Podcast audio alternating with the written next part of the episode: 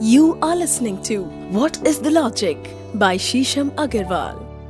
दोस्तों अ, क्या आपको पता है कि हमारे कुछ ऐसे टेक्स्ट हैं कुछ सीक्रेट टेक्स्ट हैं जहाँ पर अ, ये मेंशन किया जाता है कि अगर किसी व्यक्ति की मृत्यु होने वाली है तो उसकी जो शैडो है उसकी जो छाया है वो थोड़ी कम होने लग जाती है या हमारी बॉडी में कुछ चेंजेस आने लग जाते हैं मृत्यु से पहले क्यों बहुत सारे सिद्ध पुरुष जाने से पहले ही बता देते हैं कि हम इस तिथि को जाएँगे या इस समय पे जाएँगे। या ऐसी बहुत सारी कहानियाँ भी हैं जो हमने दोस्तों से, अपने बड़ों से सुनी हैं कि दादाजी पर दादाजी नकर दादाजी, बता के चले गए थे कि मैं इस दिन जाने वाला हूँ या इस समय पे जाने वाला हूँ और वो उसी समय पे गए। तो इसके पीछे क्या सिद्धांत है, क्या लॉजिक है, कैसे लोगों को ज्ञात हो जाता है, जाने से पहले कि वो इस समय या इस तिथि पे जाने वाले हैं। अगर आप ये सब जानना चाहते हैं तो बने रहिए हमारे साथ हमारे पॉडकास्ट में वॉट इज़ लॉजिक हमारे शरीर में जो प्राण ऊर्जा है, वो लगातार क्रियामान है। मतलब वो लगातार मूव कर रही है। इस प्राण ऊर्जा को ची भी कहते हैं, और बहुत सारी और भाषाओं में इसको मना, ची और इस तरह से बहुत सारे अलग अलग नाम दिए गए हैं। बेसिकली ये वो ऊर्जा है जो हमारे शरीर में है और यही कारण है कि हम जीवंत भी हैं, हम अलाइव भी हैं।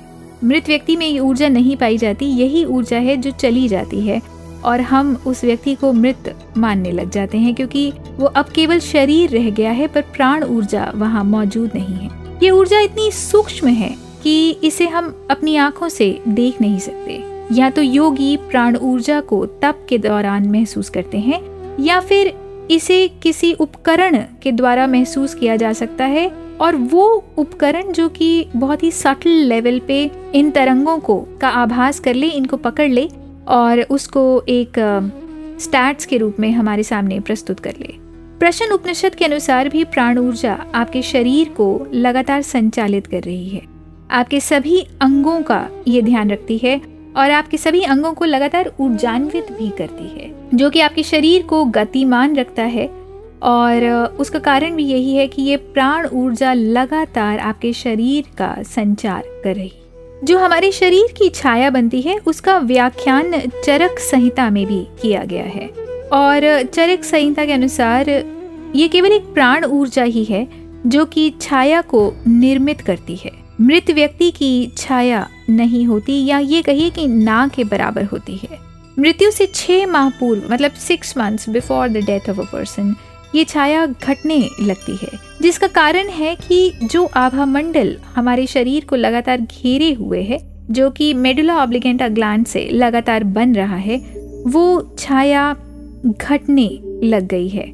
और जो प्राण ऊर्जा है हमारे शरीर में, क्योंकि वो घटने लग गई है तो ये छाया भी लगातार घटने लग गई है और जो आभा मंडल है, उसका जो विस्तार है, वो लगातार दिन दिन करके कम हो रहा है। वाग्भट जी ने भी अष्टांग हृदय में बताया है कि जब सूर्य की किरणें शरीर पर पड़ती हैं तब वही कर्ण किरणें शरीर से एक छाया का प्रतिबिंब बनाती हैं। मतलब जो एनर्जी आपकी बॉडी को रिफ्लेक्ट करती है, वही एनर्जी आपकी बॉडी से बाउंस बैक होके एक रिफ्लेक्शन दोबारा बनाती है और इसी को हम छाया या शैडो कहते हैं। जब प्राण ऊर्जा शरीर में होती है तो वो एक जैविक बल मतलब एक अलाइव फोर्स क्रिएट करती है, जिसके कारण सूर्य का प्रकाश शरीर के आर पार नहीं जाता। अन्यथा बाहर ही वापस रिफ्लेक्ट हो जाता है, प्रतिबिंबित हो जाता है। मृत्यु से छह माह पूर्व यह जैविक बल कमज़ोर पड़ जाता है और प्राण ऊर्जा शरीर छोड़ना प्रारंभ कर देती है। जो लोग ध्यान समाधि की अवस्था को जानते हैं, महसूस करते हैं, वे ये देख पाते हैं कि आभा मंडल लगातार अब संकुचित होने लगा है। उनको अपनी साइकिक सेंस से, एक एक्स्ट्रा सेंसरी सेंस से, एक ईएसपी से एक महसूस हो जाता है कि ये आभा मंडल अब संकुचित सा होने लगा है।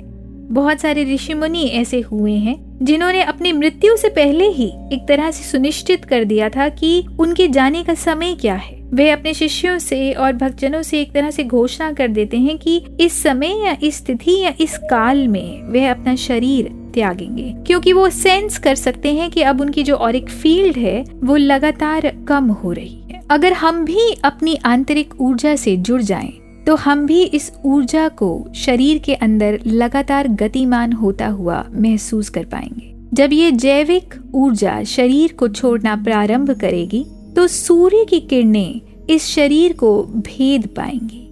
इसका कारण ये है कि प्राण ऊर्जा का जो एक कवच था अब वो कमज़ोर हो चला है। शरीर पाँच तत्वों से बना है। प्राण ऊर्जा, आकाश तत्व है। आकाश तत्व कम होने से शरीर एक तरह से पारदर्शी होने लगता है। इसीलिए छाया की लंबाई भी छोटी हो जाती है। मृत्यु से एक सप्ताह पहले ये छाया बहुत ही छोटी हो जाती है और एक तरह से अब वह व्यक्ति ये अपना शरीर छोड़ने की तैयारी करना शुरू कर देता है। और यही कारण है कि हमारी छाया निरंतर छोटी होती है तो जाने वाले व्यक्ति को एक एहसास होता है कि अब उसका समय आ चला है धन्यवाद you were listening to what is the logic by Shisham Agarwal.